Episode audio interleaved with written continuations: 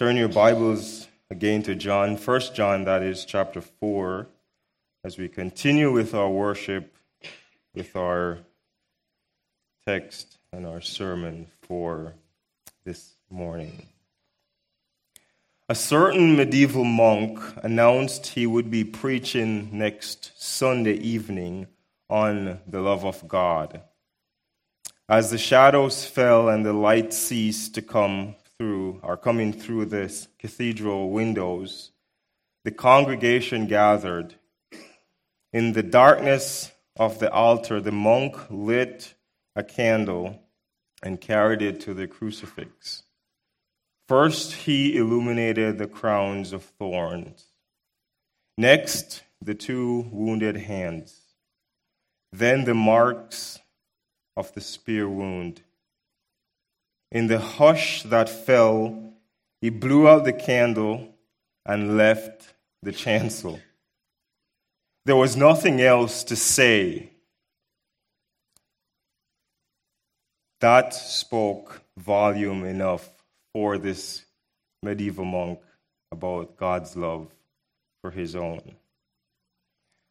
Let me warn you, unlike this medieval monk, I will not be showing you these symbols, and there will be much, much more to be said about God's infinite love.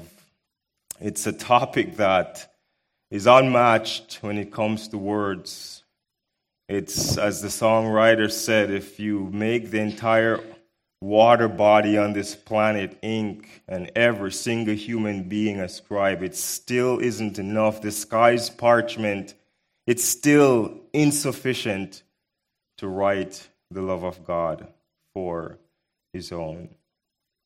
I also must say, Jason and I did not sit down and collude and say, when I finish Romans chapter 8 verse, you can go right into 1 John chapter 4, verse 7 to 12. We didn't do it. This is all in God's providence, and it's all so perfect and so amazing.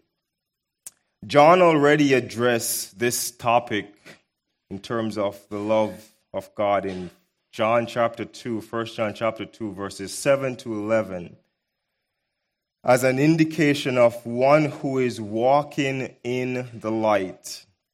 And in chapter 3, 1 John chapter 3, verses 11 to 24, this same topic, love, loving one another, God's love, is an evident or is evidence that one is a child of God. Now in chapter 4, verses 7 to 21, and we'll just look at chapter 7, verses 7 and to 12 this morning. John takes us to the very source of love. Why should we, how can we love one another in the manner in which God prescribes in chapter 2 and chapter 3? It's because of the source of this love, the origin of this love, and that obviously is God Himself.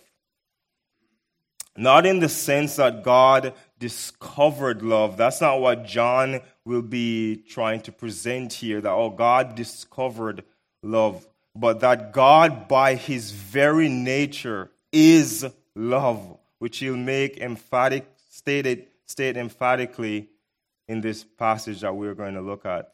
This love, as we will see, was put on full display in the cross of Jesus Christ. The everlasting hallmark of the infinite, matchless, unfathomable love of God was on full display for us. Beloved, he says in verse 7, let us love one another. Why? Because or for love is from God, and whoever loves has been born of God and knows God.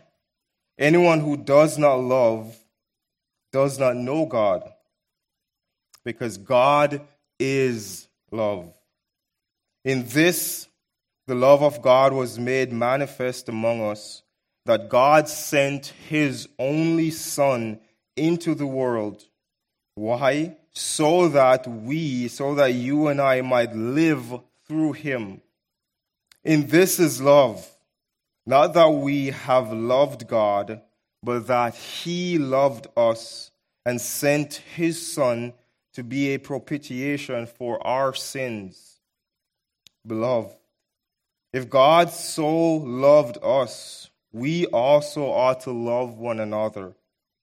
No one has ever seen God. If we love one another, God abides in us, and his love is perfected in us. Father God, I pray you will take your words and make them indelible in our minds, in our hearts. That we will never forget, Lord, and that we will use your words as the psalmist says, so that we might not sin against you, but not only that, Lord, so that we will recall the length you went through, especially as we look at a text uh, like this that is so rich, the length you went through to display your love for us. God, I pray for our hearts, that our hearts will be receptive to what will be said. I pray for every individual here that will hear the utterances of these words. God, I pray that you will use me as your mouth, mouthpiece to present your truth to your people. Encourage hearts rebuke, refute, exhort through your word, convict and convince by your spirit through your word. I pray, Lord, for anyone here who has not accepted Christ as Lord and Savior, who hasn't come to any form of realization what God love really is to them. God, I pray that today, not tomorrow, not next week, not next year, but today will be that day when, through your Spirit and the power of your word, convict their hearts and transform them so that they too will know for sure what the love of God really is. That they too will abide in the love of God as He abides in them. Use me, Lord, and take your words, minister to our hearts. God, may none of us leave this place the same way in which we came, that we will be more encouraged, that we will come to that much closer to the Christians that you expect us expect us to be for Christ's sake. Amen. God's infinite love. And the first point that I want to highlight for us this morning as we look at God's infinite love is love's foundation. Love's foundation. Where did love come from? Where did love originate from? The word love, as used by John, it's a predominant word that he, he uses in First John and even in the book, the Gospel of John, but in John, 1 John chapter 4, verses, 4, verses 7 to chapter 5, verse 3, he uses this word agape quite often. It appears over 30 times. And some even went to the extreme and said, John is the expert on the subject of love.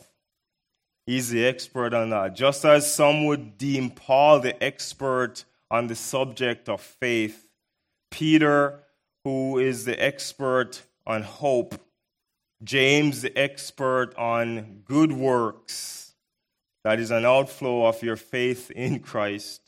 John is seen as the expert or the apostle of love.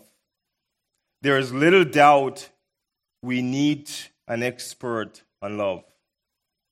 In other words, we do need an expert on love as humanity. We claim it, we use it, it's, an, it's a cliche as is described, but it's a word that is meaningless in so many spheres and in so many circles. It has little to no meaning whatsoever. So, yes, in our culture, in our society, we do need an expert on love. Too often misunderstood. It's selfish, it's sensual. The Word of God paints a completely different picture of what love actually looks like, what love is, com- in comparison with the world in which we live in. As is seen in God's Word, love is sacrificial. As is seen in God's Word, love is supernatural. And those are the two main words that jump out at us when we read God's word and analyze it in the context of love. It's sacrificial, it's supernatural. Ultimately, love's, love comes from God and is seen most clearly and obviously in the death of Jesus Christ on the cross as he takes on himself, as we just sung, the sins of the world.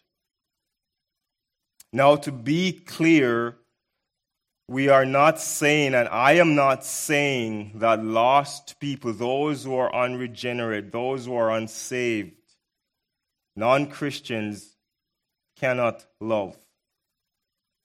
And sadly, sometimes they love better than Christians. Their actions love better, not in a godly sense, not in the biblical sense, but they display some semblance of love better than most Christians do. Never forget that all people, all human beings are created in the image of God. They're some kind of image bearer, or they have the image, they are image bearers rather of God. All people, despite their depravity, despite their sinfulness, will give some reflection as one who is the image bearer of God. And furthermore, God's grace and God's goodness is shared in some measure with the entirety of His creation. I. Howard Marshall says it correctly. Human love, however noble and however highly motivated, falls significantly short if it refuses to include the Father and the Son as the supreme object of its affection. That's the issue with the world in which we live and the love that they're displaying. It falls significantly short of a love that is displayed in the eyes of the Father and the Son. Such love, unfortunately, fails to honor the greatest commandment love one another. Love God with all your heart, with all your soul, with all your might. Again, the unsaved, the unregenerate man cannot do this because they have not experienced that kind of love and they God is not the object of their love. So you may ask, why should why should we love one another? John, why should we love one another? You talked about this earlier in your writings. But why? Why should we do it? What is the premise for our love towards our brothers and sisters in Christ? We do this, folks, because loving others is evidence that you are born of God. Right there in the text. Loving others is evidence that you are born of God. Whoever loves has been born of God and knows God. So, in other words, loving others is a divine affection. Love, John says, is from God. This means that love's come, love comes from God, and God is its source. He's the author of it. He's the creator of it. God himself is love. It's his very nature. And whoever loves is demonstrating to others, is demonstrating to the world that, hey, this is how you know that I love differently from the world. Because God's love is being displayed through me. This is how we tell the world, this is how we show the world that we are born from above. You demonstrate to the world that you indeed are a new creation, as Paul reminds us in 2 Corinthians 5 17. It's a regenerate affirmation. So, in other words, we love one another because we tell the world and we're displaying to the world that we are new beings, we're a new creation in God. This cannot mean that everyone that loves his wife loves his children, his classmate, his friends, his business partners, his house, his farm, and so on. This doesn't mean that they're a child of God. That, that should be obvious to us. It doesn't mean that everyone that displays love for individuals or certain things are born from above. A man may have a great deal of natural affection towards his or her kindred, a great deal of benevolence in his character towards the poor and the needy, and still he may have none of the love to which John is referring to. He may not have the real love towards God, towards the Savior Jesus Christ, or to the children of God. And to argue that this person is a believer because they love would be an absolute absurdity. Because they love others and they do good things. Again, the society in which we live. Here it is only those born of God can experience and impart the love that John is displaying and John is talking about here. Only those born of God. Because love is the very nature of God, because God is love. God's children take on the character trait of their father. God's children takes on and impersonate, imitate their Father, Ephesians 5 1. Because, folks, of God's infinite love, the natural response from one who has been born of God is to love. John says, if God so loved us, and that if is not a third class conditional clause, meaning it's a possibility that God doesn't. It's a first class conditional clause, which means he does. So, in other words, because God so loved us, or since God so loves us, what's the natural response? What's the natural outflow?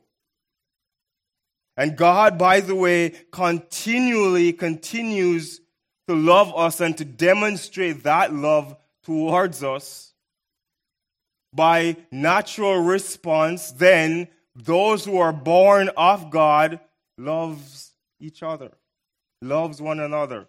So, brothers, what John is saying is this as one's born of God, renewed by the Spirit, or renewed in the Spirit, regenerated by the Spirit of God, this love, this divine affection ought to become second nature to us. We love others the same way God loves us. And as once we get an understanding of the love of God for us, until we get that understanding, we cannot love others as we ought, even in the context of marital, in the context of marriage. When we get an, an understanding, a good grasp of how much God really loves us, we cannot but display that very same love for our brothers and sisters in Christ. Love is from God the same way, and I love this quote from John Piper. Love is from God the same way heat is from fire, or the way light is from the sun. Love belongs to God's nature it is woven into who He is. It's a part of what it means to be God. The sun gives light because it is light. Fire gives heat because it is heat. So John points is that the new birth, this aspect of divine nature becomes a part of who you and I are. It should be a part of our very nature. The new birth is the imparting to you of divine life. And an indispensable part of that is God's love. God's nature is love. And in the new birth, that nature becomes a part of who you are. So when you are born again, he continues to say, God himself is imparted to you. Think on that for a moment. When you have been regenerated, God himself has been imparted to you. He dwells in you and sheds this love abroad in your hearts. And his aim is that this love is to be perfected in you. Notice the phrase his love in verse 12. The love that you have been you have has the love that you have has been a born again person. It's not a mere imitation of a divine love. It's an experience of divine love and an extension of that love towards others. End quote. Loving others is not just evidence, folks, that we are born of God, but it's evidence that we know God. We know God. You show that you know God personally. You show that you know God intimately. Remember Jason's sermon about the word using the Hebrew yada. That is showing the world when we display love towards others, we are showing that we know God and we know that God is love.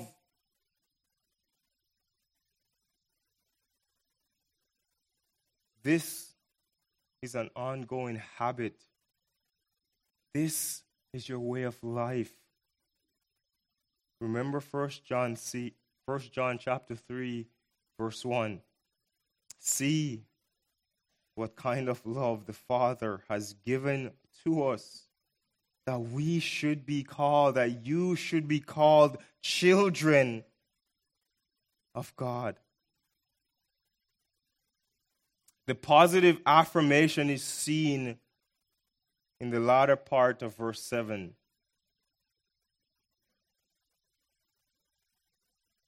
And whoever loves has been born of God and knows knows God. However, there's a negative aspect to this.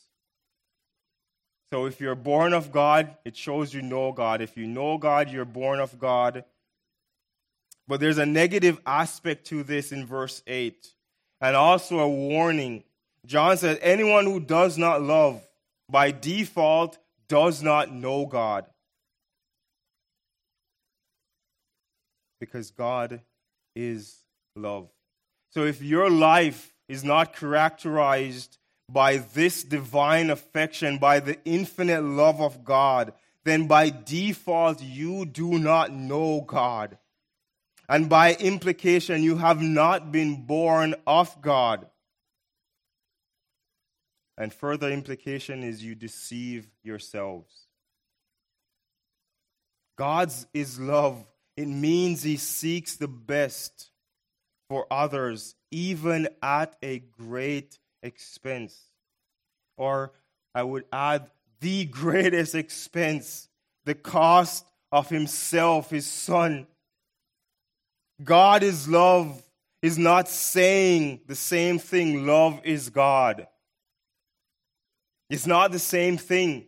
It might seem like and sound like the same thing. God is love is not the same thing as love is God. Why is that not the same thing? Because the world, you look at the world and they say they love.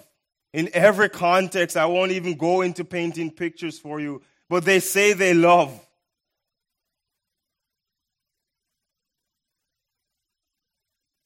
Love does not define God. It doesn't. God defines love. God is the one who defines love. So here is John's logic God is love. Those who have been born of God and know God are children of God. God's children then have God's nature, has his nature, a part of his nature. Therefore, God's children will love. That's the logic John is trying to drive home. They will love as God loves. And in so doing, we give evidence to others that we have been affected by the love source itself, Himself. That we are partakers of this divine affection through the Spirit that indwells us. We love, you love because God is the source of love. That's why you love. He is the foundation of our love. He is the foundation of love. What about love's affirmation? How do we know that God's, God loves us? How can we prove that God loves us? Verses 9 and 10. In this is love, or in this the love of God rather was made manifest among us. How? God just tells us that we do, we need to take it at face value, take Him at His word, live our lives. No. It was made manifest to us in this that God sent, God gave His only Son, sent His only Son into this world so that we might live through Him. And when I read this and I was preparing, I couldn't help but call to mind, and I'm sure we all are familiar with this song, the popular children's song, Yes, Jesus Loves Me. The Bible tells me so. That's the song that came to mind. And why am I presenting this song and seemingly in a negative connotation? Though it is true that the Bible tells us that God loves us, and the Bible tells us that Jesus loves us, it does more than just tell us, folks. It demonstrates God's love towards us. And I don't know the context of the song and the origin of the song, if it that's embedded in there, if it's an implication that God's love isn't just told to us in Scripture, but it's demonstrated to us. I'm going to give them the benefit of the doubt and say that, but in any sense, it doesn't just tell us that God loves us, it demonstrates that love for us. The Bible shows us how God really loves us.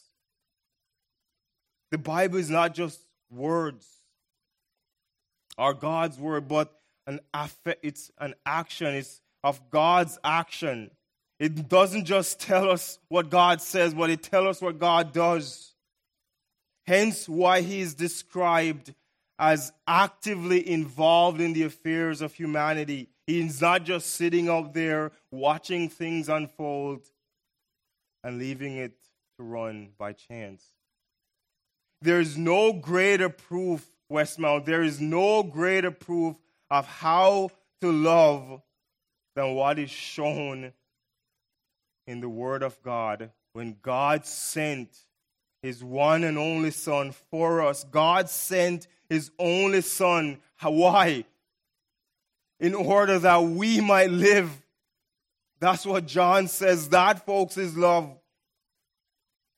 And we are reminded of this throughout the entirety of Scripture. Romans 5, verse 8 God demonstrates His love. God shows us how He loves us by sending Jesus Christ.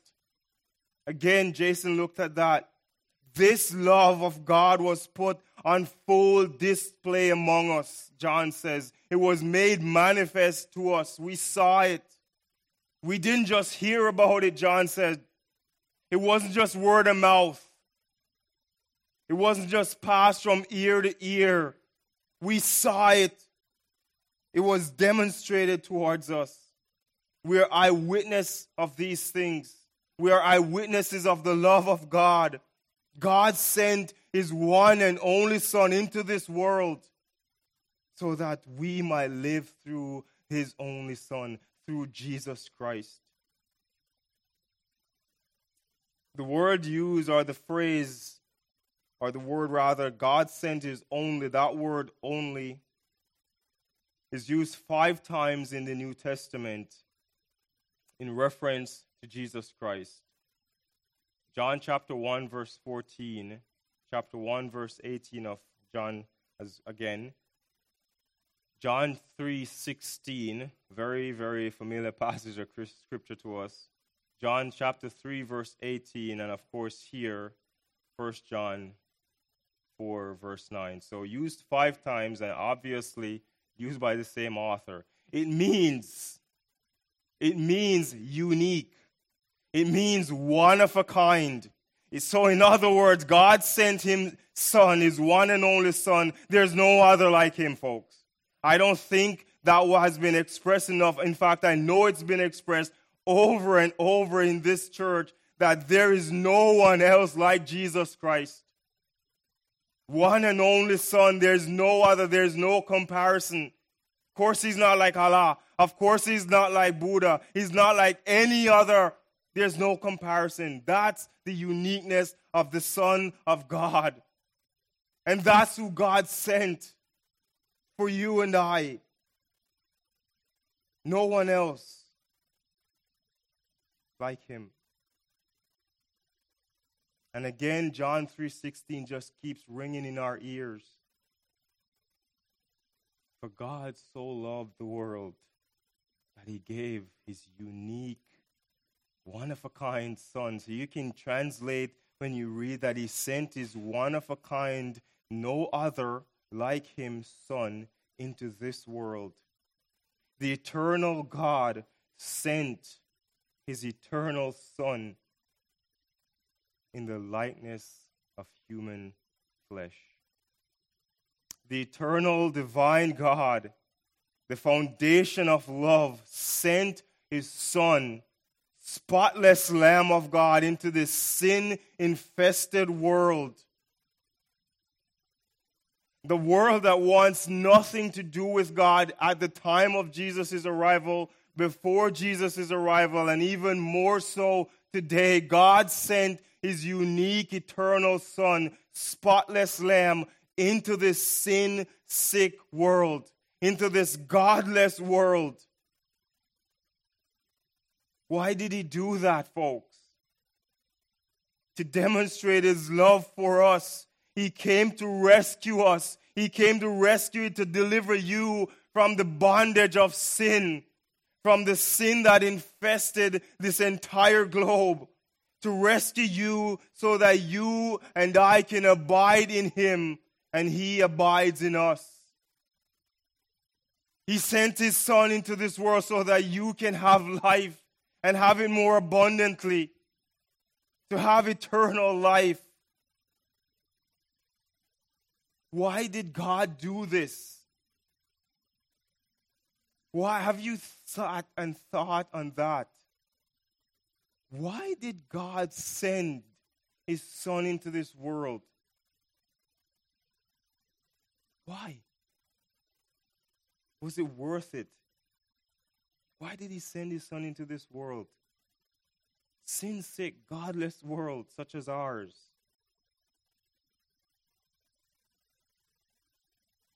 We were dead, walking corpse, as Paul puts it in Ephesians chapter 2, 1 to 3. Dead, trespasses, and sins. And God saw that we needed life. God saw that you and I needed life. And that life isn't going to come through any single thing that we can do on this planet. We can't earn it. And He sent His only Son into this world so that we can live through him. Even while we were dead, dead in trespasses and sin, God at the right time sent his one of a kind, one and only Son into this world for us.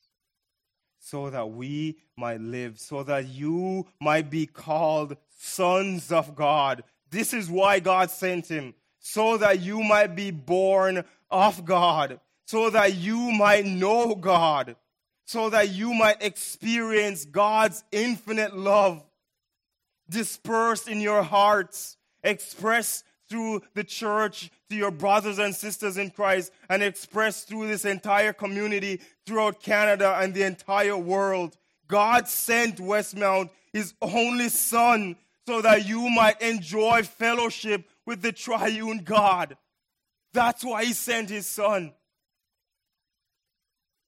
Fellowship with one another. We can confess sins, as we saw earlier in the book. We can receive forgiveness for grace. We experience the mercy of God, as Jeremiah said, they're new every single morning you open your eyes. That, folks, is infinite love. That's why God sent His Son into this world. He sent His Son so we can walk in newness of life. Why is that significant? Because once upon a time, we walked according how? To the prince of the power of the air, which is a fancy way of Paul saying you walked according to how the devil wants you to walk. You are living, as Jason put, in the Adamic state. But God sent his son so that now we are walking in newness of life. We're walking in the light. We're no longer children and men and women of darkness, but we are children of light. God sent his son so that we can abide in his word, so that we can abide in his will, so that you and I can know the truth and be confident that Jesus Christ the unique Son of God, is coming again while we eagerly wait in anticipation and not shy away, as John tells us, of his coming. Not irk in fear because, oh my goodness, the judge, the king of the world is coming back and my heart isn't right with him. Which, by the way, if you're here, you should still shy away. You should still fear that day, but God's grace is still open for you and you can be saved. You can still receive His Son. God sent His Son. God demonstrated His love towards us that by sending His Son so that you and I can be victors over sin. And we are victors. We have the victory in Christ Jesus. Westmount, that is infinite love. That is God's infinite love. I must put this out there. We are on the topic that a sin sick world loves to encroach on. and I wouldn't do justice if I don't say this. God's love, and He's not going to come as a surprise to you, so don't worry. God's love does not mean that He approves of sin and that we can live however we want. That's the way of the world. And again, they do not know the true love of God. So, of course, you're going to say, Love is God.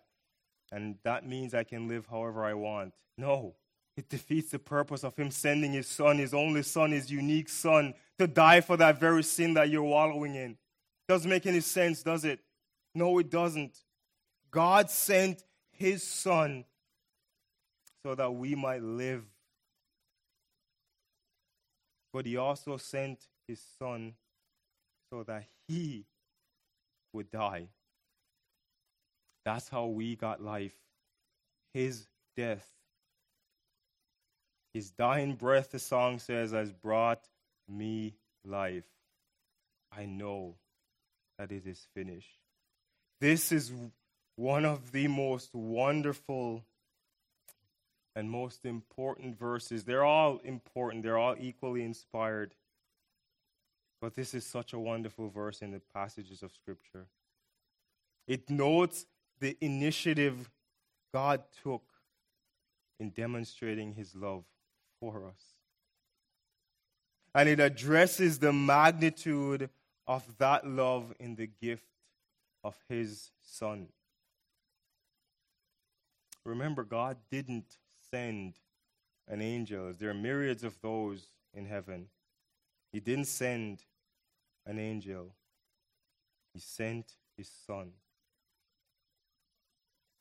He didn't just send His Son to live and show us how to live, which He did, but He sent His Son to show us how to live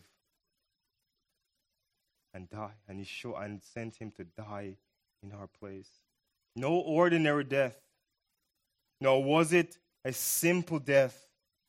Nor was it a death of a martyr. Oh, he was a good martyr, champion of the faith. It was the death of a Savior dying in our place, bearing our punishment, bearing your punishment. John says, This is love.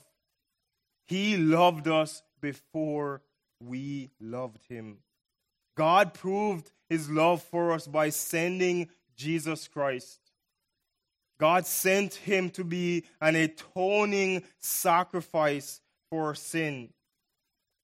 And the word that John uses, we saw it earlier, is the word propitiation, used three times, three other times rather, outside of this context in the New Testament, and in reference to Jesus' death on the cross. Romans 3:25, Hebrews 2 verse 17, and we saw it in 1 John chapter 2 verse 2. This word means the turning away or turn away of the wrath of God by the means of an offering. The turning away of God's wrath by the means of an offering. In ancient times, pagan religion human worshippers made the offering to appease an angry deity. The New Testament knows nothing of this. In Christ, God Himself made the satisfaction. God Himself made the atonement as He offered Himself in His Son.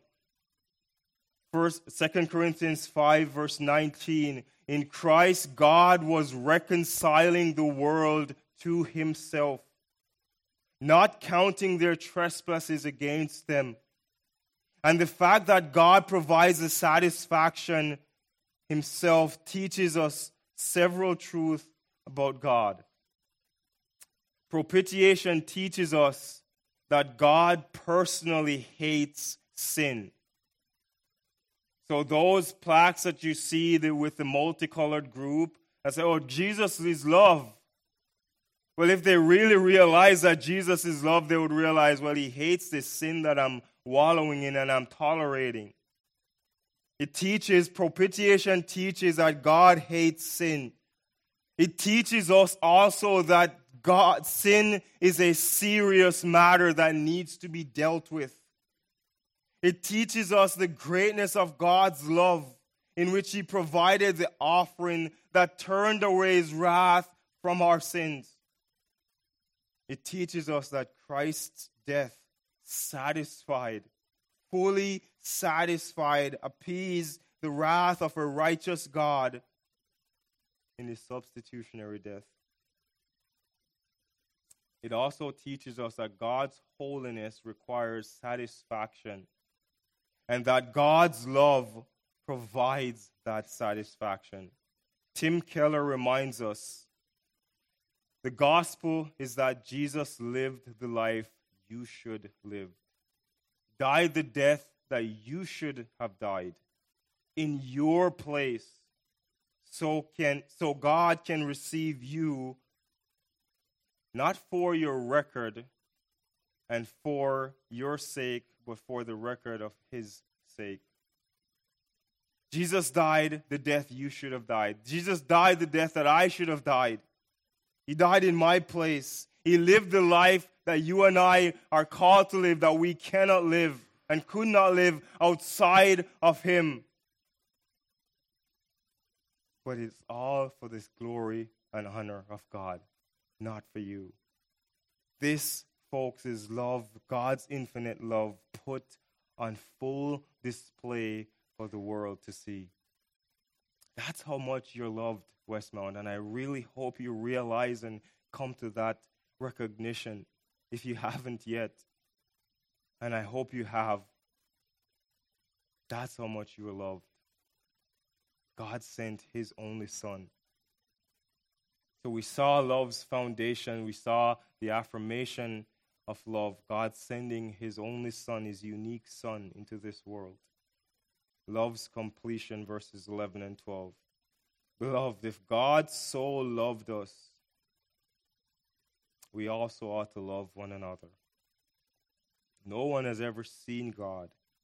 If we love one another, God abides in us, and his love is perfected in us. Love's completion. Love has its origin in God. God demonstrates his infinite love towards us by sending his only Son as an atoning sacrifice for us.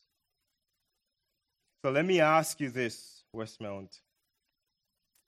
When your brothers and sisters in Christ looks at you, can they see God's love in you? Do they see God's love in you? Does the world look at you, a believer, one who has been born of God, and sees God's infinite love just oozing out of you, shed abroad, as Paul tells us, in your hearts? Jesus Christ reminds us that the world will know John 13, 35. The world will know that we are his disciples. How? By coming to church every single Sunday morning and Wednesday night when the doors are open. No. The world will know that we are his disciples by our love for each other. He also reminds us that we must love our enemies Pray for those that persecute us, which is, of course, easier said than done if we're being honest. So, yes, Westmount, the world will label us, and they have labeled us, and the labels continue to grow. They will label us as insen- insensitive. They will label us as hypocrites. They will label us as judgmental and yes, they even will label us as homophobic. And the list goes on and on and on. But the question that I want to ask is are they right? Are we insensitive? Are we hypocrites? Are we judgmental? Are we homophobic? Not in the sense that we're hating the sinful lifestyle of these individuals and tolerating it, but are they seeing something that is counter to what God wants them to see in us? Is what the world's seeing in us no different than what they're already seeing out there? Is the question really.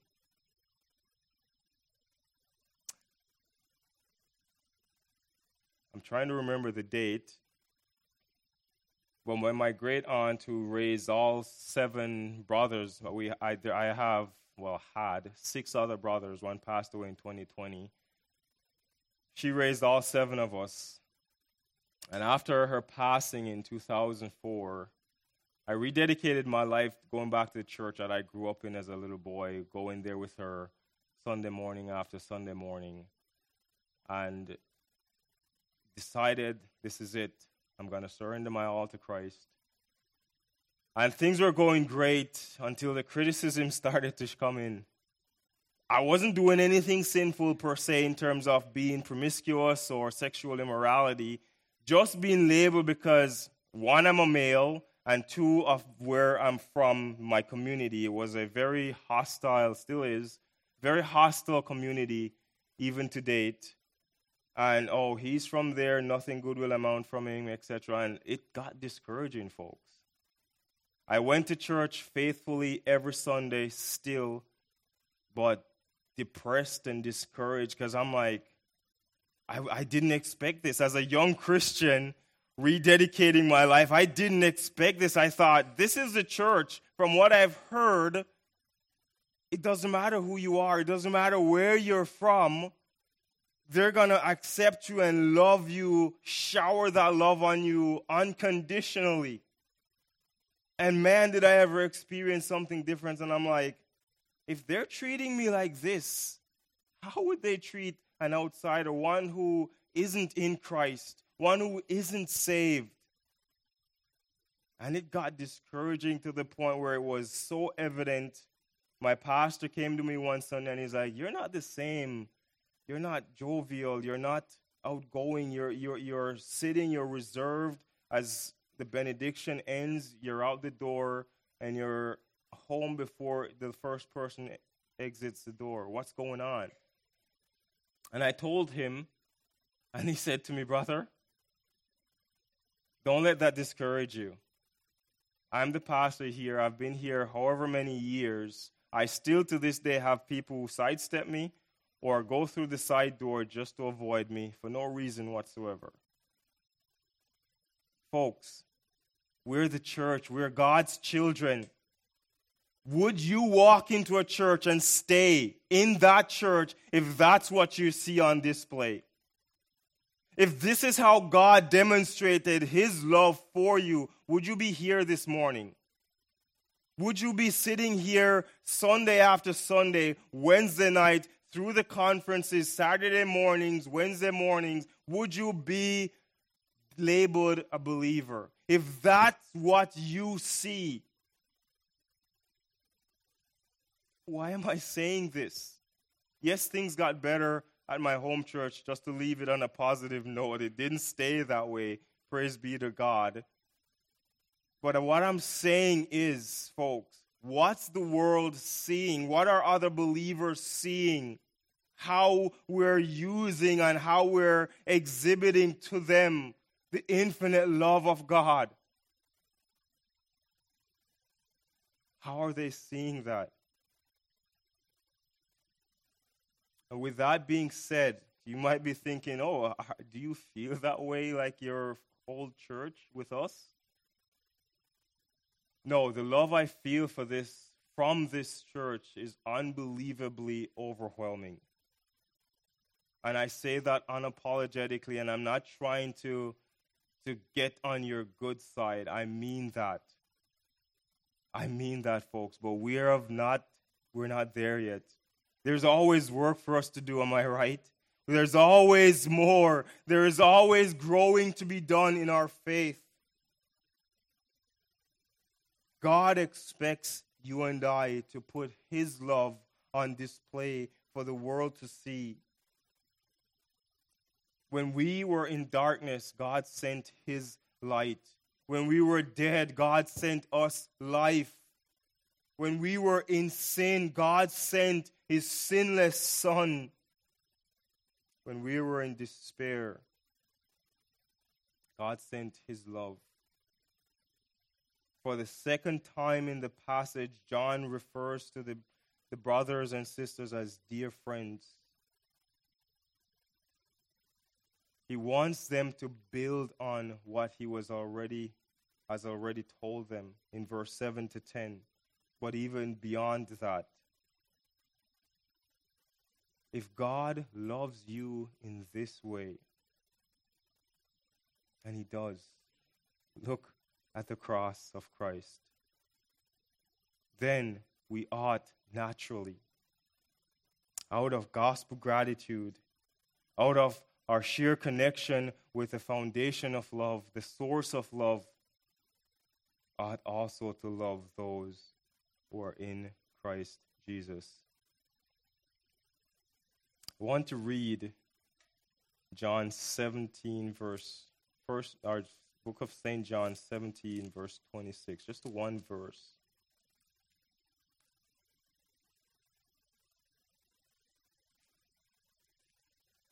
Extremely helpful when we're considering this text before us. I made known to them your name. This is Christ, of course, in his high priestly prayer. And I will continue to make it known that the love which you have loved me may be in them, and I in them. I've made known to them your name, the name of God the Father and I will continue to do this. Why? So that the love which you have loved me, the love that you have for me, your one and only Son, might be in them, might be in those who will abide in me, who will be called by my name, who will be born from above, who will be deemed sons and daughters of God. So, since God loves us this way by sending his Son for us, Westmount. By default, you who are born of God, sanctified by God, redeemed by God, ought to live a life of love for the brothers and sisters in Christ. Of course, there is a love that implies death. And we've touched on that. But it's also implied the fact that God loves never ceases for us. That's an implication. So there cannot be conditional clauses to your love for your brothers and sisters in Christ. Why? Because God doesn't put a conditional clause on his love for you. God never said, I'm going to love you up to this extent, but when it gets to this point, I'm going to stop. He doesn't put a conditional clause on it. That's the love that is expected from us. We ought also to love each other the same way God loves us. And why not? Why not? After all, we are his seed, are we not? 1 John 3, verse 9. And his spirit, 1 John 3, 24, is in us. So why not love as Christ, as God commands us to love? John ends this portion in a rather unexpected manner. The word seen is from the Greek word which means theater. We get our word theater from it. And it implies, because he said, no one has seen God. The word implies a careful observation, a close scrutiny or examination. No person has seen God up close and personal. Of course, there's an exception clause to that in the person of Jesus Christ. In his unveiled essence, in his glory, in his majesty. To do so, of course, would certainly be to our death. In the Old Testament, on Mount Sinai, in Exodus chapter 32, verse 22 23, and Isaiah, in Isaiah chapter 6, only saw what theologians describe as theophanies of God, which are visions or revelations of God. They could not see and handle this. They barely could without being consumed by the awesomeness of God, if I can put it that way. If they beheld much more, you remember when Moses went up Mount Sinai? His face was glowing so much, he had to put a veil over it. And that glow caused so much fear in the children of Israel. And man, if that's what happened to you, how awesome is this God? John's argument takes a beautiful turn. No one has seen God in his essence, but, but we can see God through the lives of those who demonstrate his love for others. John Stott says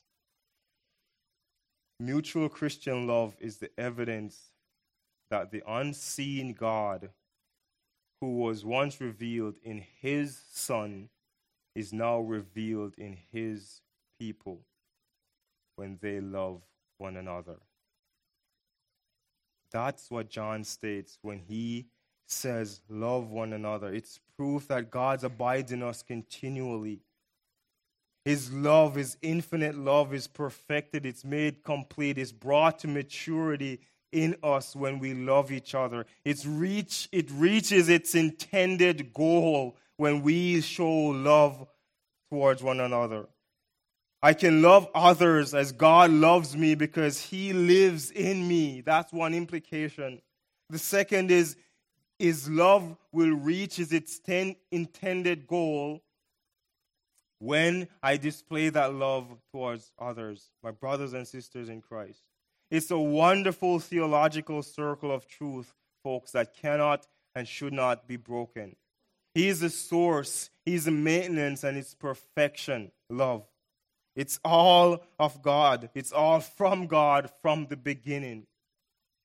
The world, as its custom, as I said, takes love, takes this word, and utterly distorts it as they do everything else. That's just our sinful nature on display right there. They lay the claim, the world lay the claim. They should be left alone because God is love. And in some sense, they are right. They're right in the fact that God is love. How they understand that is another story in and of itself.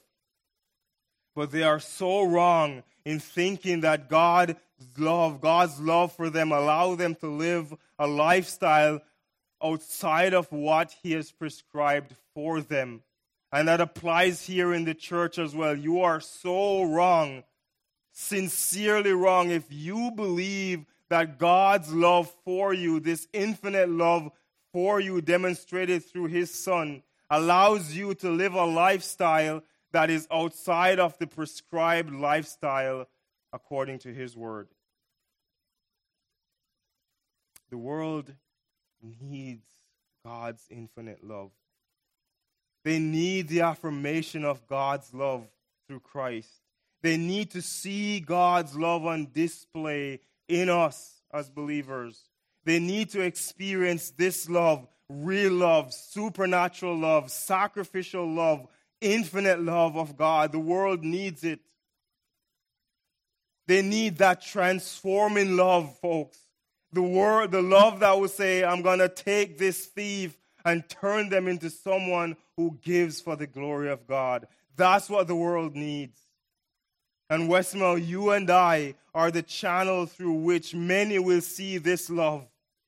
You and I are the channel through which many will see and experience God's infinite love.